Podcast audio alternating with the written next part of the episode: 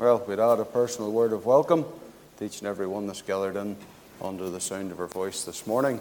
As far as I was concerned, I thought that everybody knew where Coagh was because, well, I thought it was the centre of the universe, but maybe that's, maybe that's wrong. But it's good to be here with you this morning uh, in Saintfield, and I want to thank Brian for his invitation to come and for our brother for leading for me today. Now, I would like to read with you this morning in Luke's Gospel on chapter 19. Luke's Gospel on chapter 19.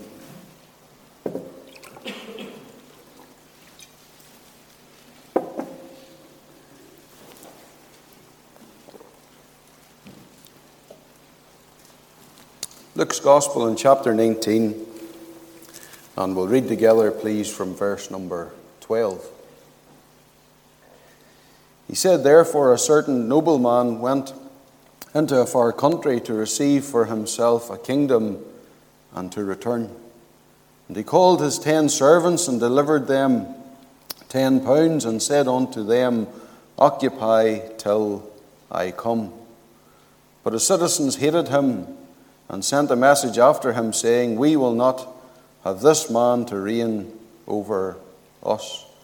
And it came to pass that when he was returned, having received the kingdom, then he commanded these servants to be called unto him to whom he had given the money, that he might know how much every man had gained by trading. Then came the first, saying, Lord, thy pound hath gained thee ten pounds. And he said unto him, well, thou good servant, because thou hast been faithful in very little, have thou authority over ten cities. And the second came, saying, Lord, thy pound hath gained five pounds. And he said likewise to him, Be thou also over five cities. And another came, saying, Lord, behold, here is thy pound, which I have kept laid up in a napkin. For I feared thee, because thou art an austere man. Thou takest up that thou layest not down, thou reapest that thou didst not sow. He said unto him, Out of thine own mouth will I judge thee, thou wicked servant. Thou knewest that I was an austere man, taking up that I laid not down, and reaping that I did not sow. Wherefore then gavest not thou my money into the bank, that at my coming I might have required mine own with usury?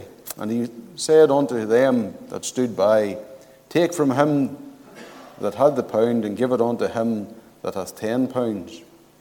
And they said unto him, Lord, he hath ten pounds.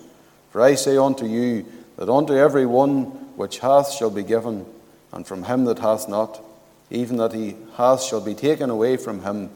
But those mine servants which would not that I should reign over them, bring hither and slay them before me. And when he had thus spoken, he went before, ascending up to Jerusalem. And we do indeed trust that God will bless the public reading of His Word this morning. You know, we have read this parable this morning from Luke's Gospel concerning the ten pounds. A similar parable to the ten talents of Matthew's Gospel, but each has a different meaning and teaches us a different lesson. In this parable of the pounds, we see each servant given the same amount, which probably represents the message of the gospel. We are to be like Paul. We are to deliver that which we have also received, that we find in Luke's or in 1 Corinthians 15. We've learned from our reading this morning about these ten servants who were each given a pound by their nobleman or their lord ere he would take his journey into the far country. This pound that they had been given was equivalent to three months' uh, wages for a labouring man, so it was a fairly significant sum of money. Just indeed as God has put the treasure in the earthen vessel. We see that as their Lord returns, he calls them his servants to give him a report of how well they have done, how well they have traded with his pound in his absence.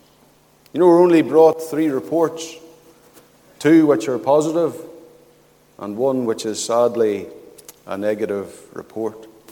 You know, the first servant brought ten pounds more The second brought five pounds more, and both were rewarded accordingly with that number of cities. You know, the other thing that we see here, or the first lesson that we're going to learn this morning, is that the reward for faithful work is always more work. The third report tells us that at least one of the ten servants didn't obey his master.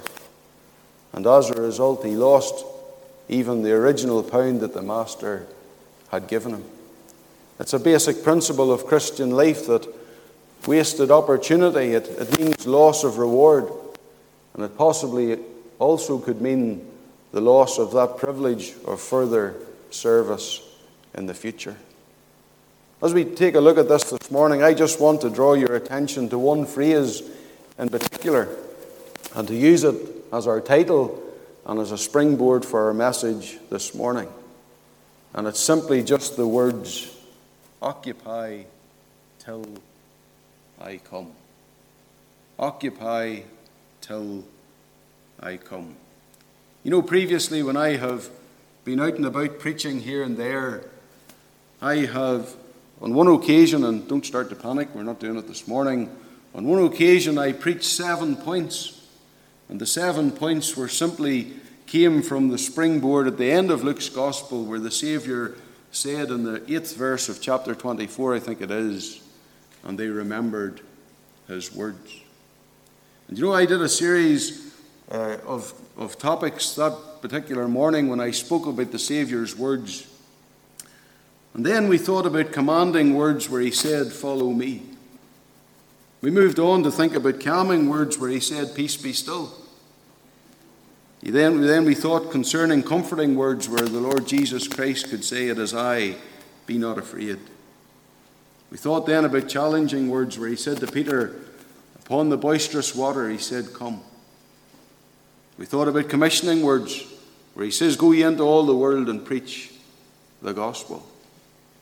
We thought about conquering words where the Saviour could say, It is finished. And then we thought about certain words where the Saviour said, I will come again. You know, I was away a fortnight ago, I was over in Poyntzpass. And there I read from Luke's Gospel again, and we were taken up with a different number of words that the Saviour said, and it was just a simple phrase Go thou and do likewise. But this morning, what we want to look at is this phrase Occupy till I come. And I trust that before we go out through the doors this morning, that we will all be challenged as we consider these simple words even today. Many times in life, we're given a to do list. Maybe it comes from our boss. Maybe for the men, they get it on a Saturday morning before the wife disappears up the street to do a bit of shopping. But there are to do lists that are to be found here, there, and everywhere. But you know, when I stop to consider this spiritually, I very quickly realized that our time can be divided into two parts. How we spend our time with regards to those that are within, and how we spend our time with regards to those that are without. I consider those that are within as those that are saved by the grace of God, maybe even those that are gathered in this place this morning. Those that you rub shoulder with week in, week out here in your local assembly. I just wonder how it is that we're rubbing shoulders with one another today. Is it just as we pass each other in the car park or maybe even in the porch? Or are we rubbing shoulders with one another as we bend down and as we seek to put our shoulder to the plough, as we seek to push the work forward, even in the little locality here where the Lord has placed us. I wonder, have you ever heard the phrase that there's no I in team? But yet, if you and I were to take the letter I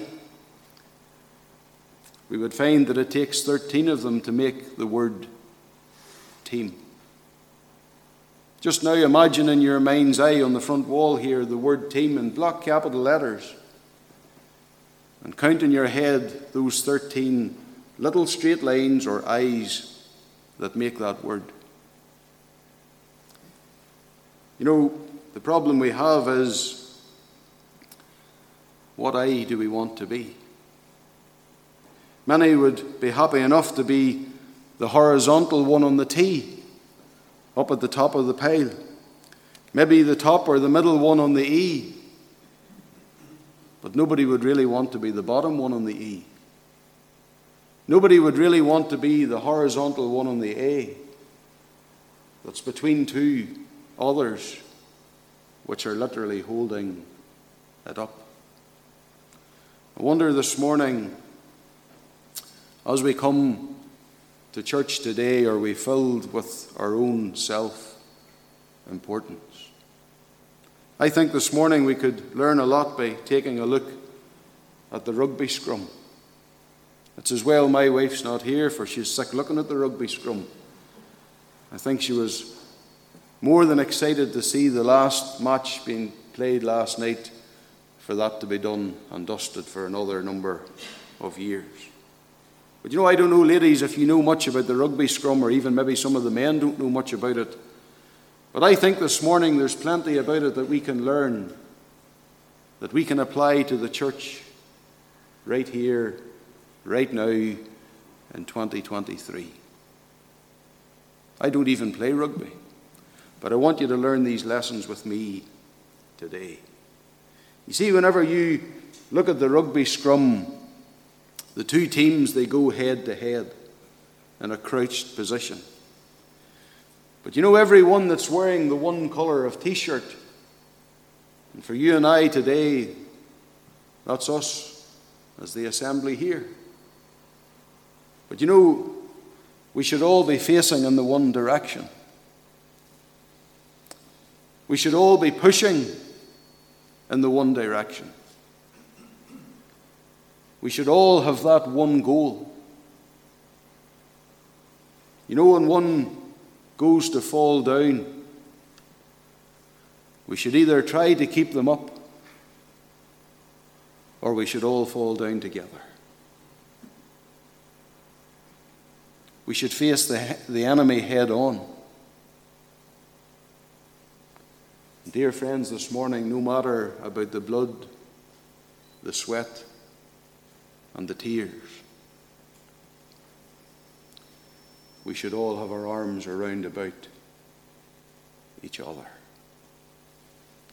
You know, this last point, it made me go off on a slight tangent.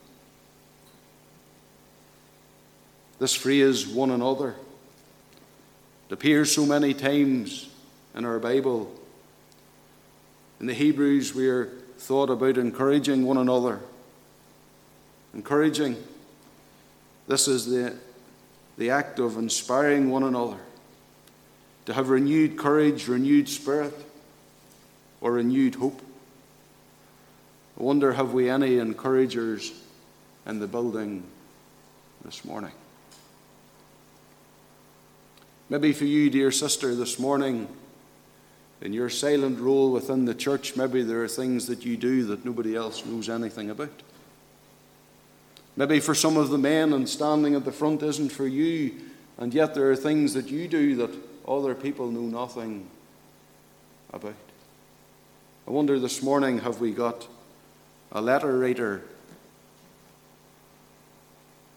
I wonder today have we got a card sender? I wonder have we got someone today who's a text message sender? You know, this morning I had three text messages before I left the house. One from a sister in Coagh, one from a brother in Coagh, and one from our brother Colin Emerson, who's preaching in Coagh. Wonder, dear friend, today, do you ever lift your phone? Do you ever send a text message, a wee word of encouragement? Or maybe it's something more practical. I wonder, maybe as you meet someone in the car park or up the street, And maybe, maybe could you give them a wee smile? Maybe you could give them that wee squeeze on the shoulder. Or maybe we could go all out and throw caution to the wind and maybe give them a hug. Know, dear friends, the days in which we live, they're difficult days. Difficult days. I was glad to hear our brother mention tonight. You know, the older I get, the more I become interested in our young people. I was glad to hear, and it's a very good idea, having prayer time when the young folks are gathered together. You know, our young folks are they're embarking on things and seeing things that we never seen in our lifetime. And how much they need our encouragement and our backing even in these days. But you know, I haven't time to look at all of these today. But I'm going to make you a wee quote. It says this Flatter me, and I will not believe you.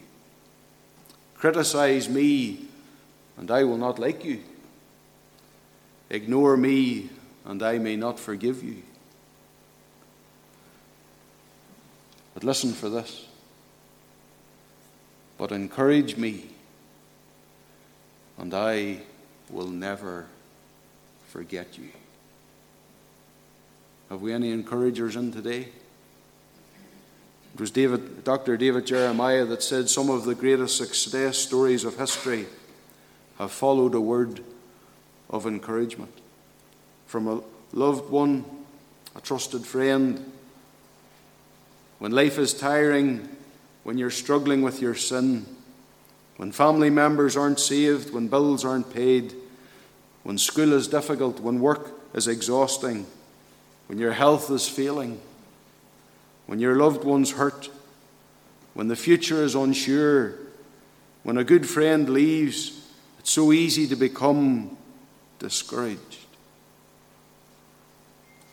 So let us encourage one another. Can I just modify it slightly this morning? Can I rewrite the King James for you this morning? Can I just put it like this? Our title for today is Occupy Till I Come. I wonder, could we write it in the margin of our Bible this morning? Encourage one another. What, just for today? Just because there's going to be a cup of tea after the evening meeting? No. Encourage one another till he come. You know what goes on? Serve one another. Forgive one another. Each one of these we need to be adding on to the end our new little tale, don't we? It's till he come. Edify one another. You know, Paul spoke about strife and vain glory as he wrote to the church at Philippi. Strife, it's pulling things down. Vain glory, it's putting ourselves up, as D.L. Moody put it. You know, maybe this morning we need to take the words of Nehemiah 2 and 18 on our lips.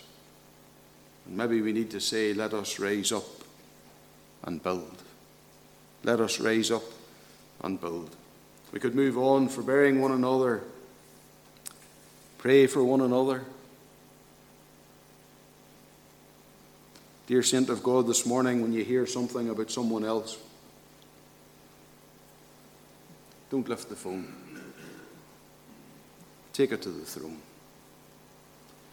Don't spread it in the locality. Spread it before the Lord. I was taken to the side one day by a brother in, the, in our church, something weighing heavy on his heart, and he says to me, Nigel, can I speak to you in confidence? He told me what his issue was, and when he was finished, I says, The only thing I'll do is I'll gossip it before the Lord. Dear friends, today could we be praying the one for the other. Paul would set that example. As he wrote to the Thessalonians and to Philemon, he used the phrase, always making mention of you in my prayers. Again to the Philippians, always in every prayer of mine. To the Romans and the Ephesians, always in my prayers. And then, as he would write to Timothy, he would speak concerning praying day and night. We'll move on again. Not praying for one another till he come. But what about washing one another's feet till he come? You know, when we think about washing one another's feet, you know, we might be happy enough to do it for the pastor or some of the elders or maybe even for the deacons. But I wonder, dear friends, are we happy to wash one another's feet till he come? Can I remind you whose feet the Lord was willing to wash? Peter one who would deny, Judas, one who would betray, Thomas, one who would doubt. Collectively, the disciples, what does it say concerning them? It says they all forsook him and fled. I wonder, dear friend, this morning, is it a a ministry of humble service that the Lord is asking you to take up this morning. To find yourself sitting at a level that is below everyone else. I wonder, will you accept that role this morning? Will you take up the towel and the basin? Or maybe for you, you're holding out for something better, some title, some position within the church. I think in my reading of the Bible, there aren't any of those things. Any of those things that we class that have a title, it's actually a work. It's actually a work. And for those that are in those positions today, can I just give you a word of encouragement? That as you do become discouraged because it's so easy to find yourself there, always remember that you're doing it as unto the Lord. Those simple things that people don't see, the ladies that come in week by week and clean the church. There's ten times more carpet in the church than there is in the house. And yet the ladies come in week by week. They're never seen. The deacons, moves chairs that are never seen. They brush up around the car park. They trim hedges. They do all of these things, things that are never seen. All so nice whenever someone asks you to do something where you're standing at the front, where you think you'll get a little bit of recognition from men. Dear friend, today, can I encourage you that there's so many other things that need to be done around our churches, even today. Lastly, and very quickly before I move on, can I touch on love one another? This phrase is repeated time and time again throughout the scriptures. Does that not tell us how important it is? You know, we preach to the lost a message of love, but yet, as the people of God, it's something that we struggle to show. I wonder, will we love one another till he come? How is our loving this morning? The Word of God makes it clear what things we aren't to love. We're to love not the world, neither the things that are in the world. We need to be careful how we're getting on We'd never want to be getting on like the church at Ephesus, where it said that they were just going through the motions, just playing church, because they had left their first love. Can I remind you of the words of the Saviour in John 13? It says, A new commandment I give unto you, that ye love one another as I have loved you, that ye also love one another.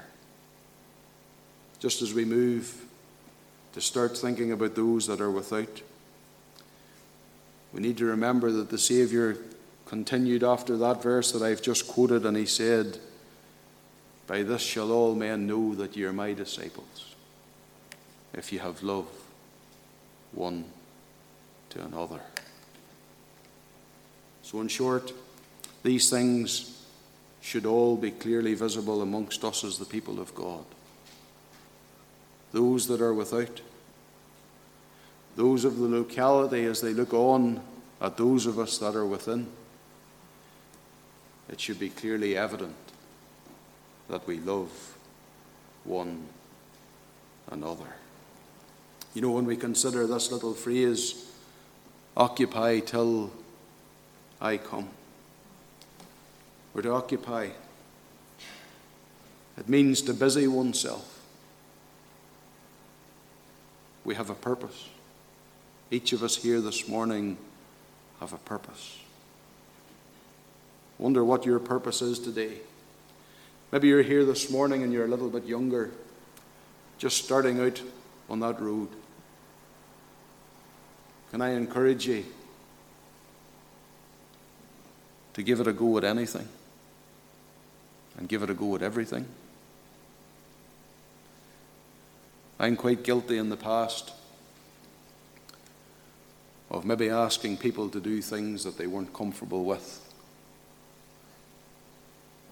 But you know, I had the privilege of standing listening to a, a young man on Friday night giving a short word of testimony. And he said that in the past, he had been pushed to the limit. Days gone by at school, when it came around to time to do the, that English oral, to stand up at the front of the class, he just couldn't do it. Always failed. But yet he was able to say that he was able to get up and to speak in church. Something that he never thought he'd be able to do young person today, take a look around and always remember that those people in the church that do all of the things that need to be done, our brother that led this morning, our brother that organizes the speaker and makes the announcements, all of these positions in the future, all of these jobs will need to be done. Will they be done by you? A challenge for you to think about this morning. Occupy, we're to busy ourselves. Till that tells us the period. Aye, that tells us about the person that it is indeed a privilege to serve. And come, that tells us concerning a promise that the Saviour is coming again. You know, as we look at this phrase, I just want to use this just as a springboard and just asked you the question this morning how is it that you're occupying your time today? How is it that you intend to occupy your time in the week that we have entered upon? There's so many works, and I know that they're having a week off. But there's so many works. It's so refreshing to hear it announced this morning about those that are have been exercised in taking up leadership roles within these works. You know, for us in Coagh, on a Friday night, our youth gather together. You know, by the time you get to Friday, especially on the dark nights, it would be so easy just to say, Oh, I could just sit beside the stove tonight. But, dear friends, can I tell you about an awful problem that we have in Coagh? We have an awful problem that on a Friday night around about 8 o'clock, there would be somewhere between 20 and 30 young people. And they're battering the door of the church to get in. I had a report came back from a young girl And she had went and she had tried another youth group on a Friday night. And you know what she said? She said, I'll not go back to that because they didn't read the Bible. They didn't speak to us. They just played games. I'm not sure what way that young girl stands before the Lord. She's an outsider to the church. But, dear friends, tonight, what an encouragement it was for that to fall on my ears to hear. Just when you think that you're starting to struggle a wee bit, isn't it great just to get a wee word of encouragement? But you know, as we consider those that are without today, I have made a short list. All of my messages today are connected to words or small phrases. Things that we're going to learn this morning as we consider those that are without. The Lord Jesus Christ, He gives us two that I have jotted down. He says, Search the Scriptures. What does that tell us about? That tells us about salvation. The Lord Jesus, again, He says, Learn of me. That tells us about education. When we come to Paul, with regards to those that are without, what does Paul tell us? Well, he spoke to Timothy and he said, Preach the word. That's the declaration. He said to pray without ceasing, that's supplication.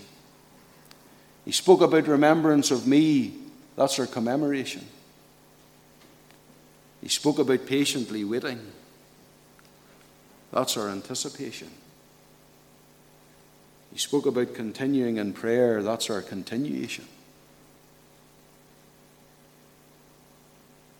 What about Peter? What does he have to say on the whole thing? Well, Peter tells us to live unto righteousness. We see our living. We're to love the brethren, that's our loving. We're to watch on to prayer, that's our looking. Some of these things we do individually, some we do corporately, some we do publicly, some we do privately. But if we consider this list this morning and even just take three or four of them and apply them to ourselves today, with regards to those that are without, I wonder how are we getting on? How are we measuring up today? You know, as we consider preaching the word, I wonder are we doing our best at every opportunity to reach the lost? When it comes to our praying, are we praying without ceasing? Are we praying for the lost that they may come to a knowledge of sins forgiven? You know, it has often be, been said that as you go from church to church, you go into these massive, amazing buildings. And as you come in, sometimes it can be true that you make your way through all of these other rooms, the kitchen, and all of these things. And there's this wee small room at the back. And that's where we have our prayer meeting.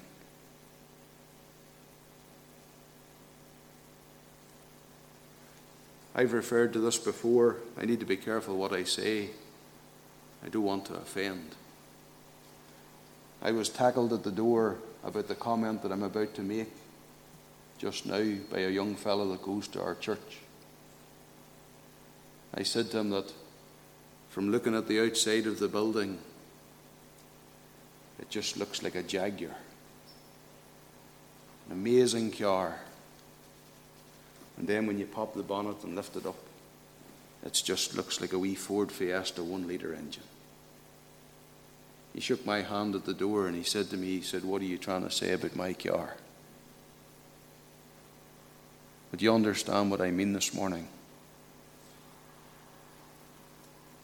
It's the powerhouse of the church, and yet it's so neglected. I was over at the Vicar Inn yesterday morning at the prophetic meeting, and the brother that had responsibility to speak. He reminded us again of the things that are on the horizon for this world. And he challenged us once again concerning those that are not saved. And he alluded to this very fact that as the people of God, we have taken our eye off the ball when it comes to the prayer meeting. I wonder, can we get back to it? Even today and in the day, days that lie ahead. You know, we've thought about preaching the word, praying without ceasing. Paul said, patiently waiting. Challenge you again. How are you occupying your time? I used to have a gospel tract. My wife would probably tell you that it's in the office somewhere buried under thousands of other gospel tracts, but I came across a gospel tract one time and I kept a hold of it. And the gist of it was this What would it be if he were to return on a prayer meeting night?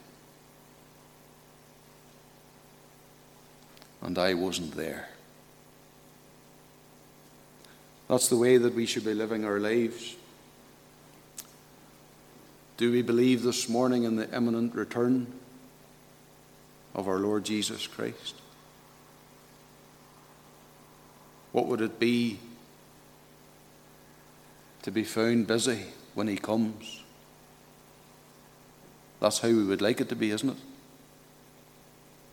I can remember being told concerning the instance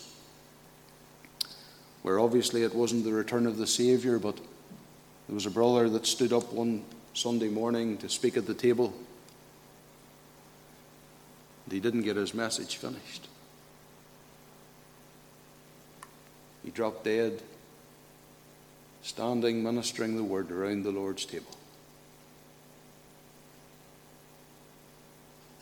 I wonder what about you and I today? You know, someone has said as a church, we need to move on, get finished. As a church, we have many organizers, but few agonizers. We have many payers and players, but few prayers. We have many singers, but few clingers. We have lots of pastors, but few wrestlers. We have many fears, but few tears. We have much fashion, but little passion. With many interferers, but few intercessors. We have many fighters, but few writers. You know, from these statements, we can clearly see that the church is no longer made up of those that are dedicated to the cause, but more so of those that are oblivious to what is going on around us. Our approach has become so casual we can often see this in our attendance or the lack of it. We can see it as how we come. You know, in some senses, I often wonder if we put the same effort into our marriage or into our employment, what would the outcome be? Would we be single? Would we be unemployed? Or would we be both? We should live in the light of his return. And yet, for the people of God, we oftentimes are guilty of thinking, but someone else will do it. There's a girl that used to go to university with my oldest daughter. And her statement was this If tomorrow's not the due date, today's not the due date. I wonder is that what we're guilty of today? Become so casual. You know, I think as a church here, I think all of us today could say in truth that we would like to be considered as a man or as a woman that honoured the Son of God, that obeyed the Word of God, that sought the face of God. We'd like to be thought of those that were involved in the work of God, that we encouraged the people of God, and that in some sense we had a burden for those that are without God. I trust that today, as I draw my remarks to a close, I trust that we today, as the people of God, that will go out today, after having listened to these stammering remarks, and I trust that we'll go out with a new vigour to seek to serve Him. As we seek to look out for one another, those that are within, and also as we seek to venture out into the community here and as we seek to reach those that are without, those that are still in their sins. Says you, Nigel, you've challenged us this morning. I have. These are things that have been going around in my head. You know, oftentimes as I speak, well, I suppose a fair wee bit in Coagh with us being vacant at the minute. But you know, I often get up and I just say to them, you know, I'm just going to give you a wee insight. This is what the Lord has said to me this week. I never get up and say anything that I haven't applied to myself. But I wonder today can I give you one more challenge before we close? as we think about those that are without. Maybe there's someone in our meeting this morning and you're out of Christ and without a Saviour. Can I speak to you for a moment? Can I ask you, dear friend, this morning, what will you do with Jesus today? This one that has left the splendour of heaven and come into this sin cursed scene this one that we have told the boys and girls about today, that there needs to be that preparation before we meet Him. I wonder, just in the seat where you sit this morning, will you rest your all upon Him? I can't save you today. But there's one at God's right hand who's able to save. Would you place your faith and trust in Him today? And can I challenge you, dear saved friend, this morning? Can I challenge you with this before I close. One last challenge. Why don't we start today? Why don't we just start right now? And as we seek to up our game, and as we seek to occupy ourselves till He comes,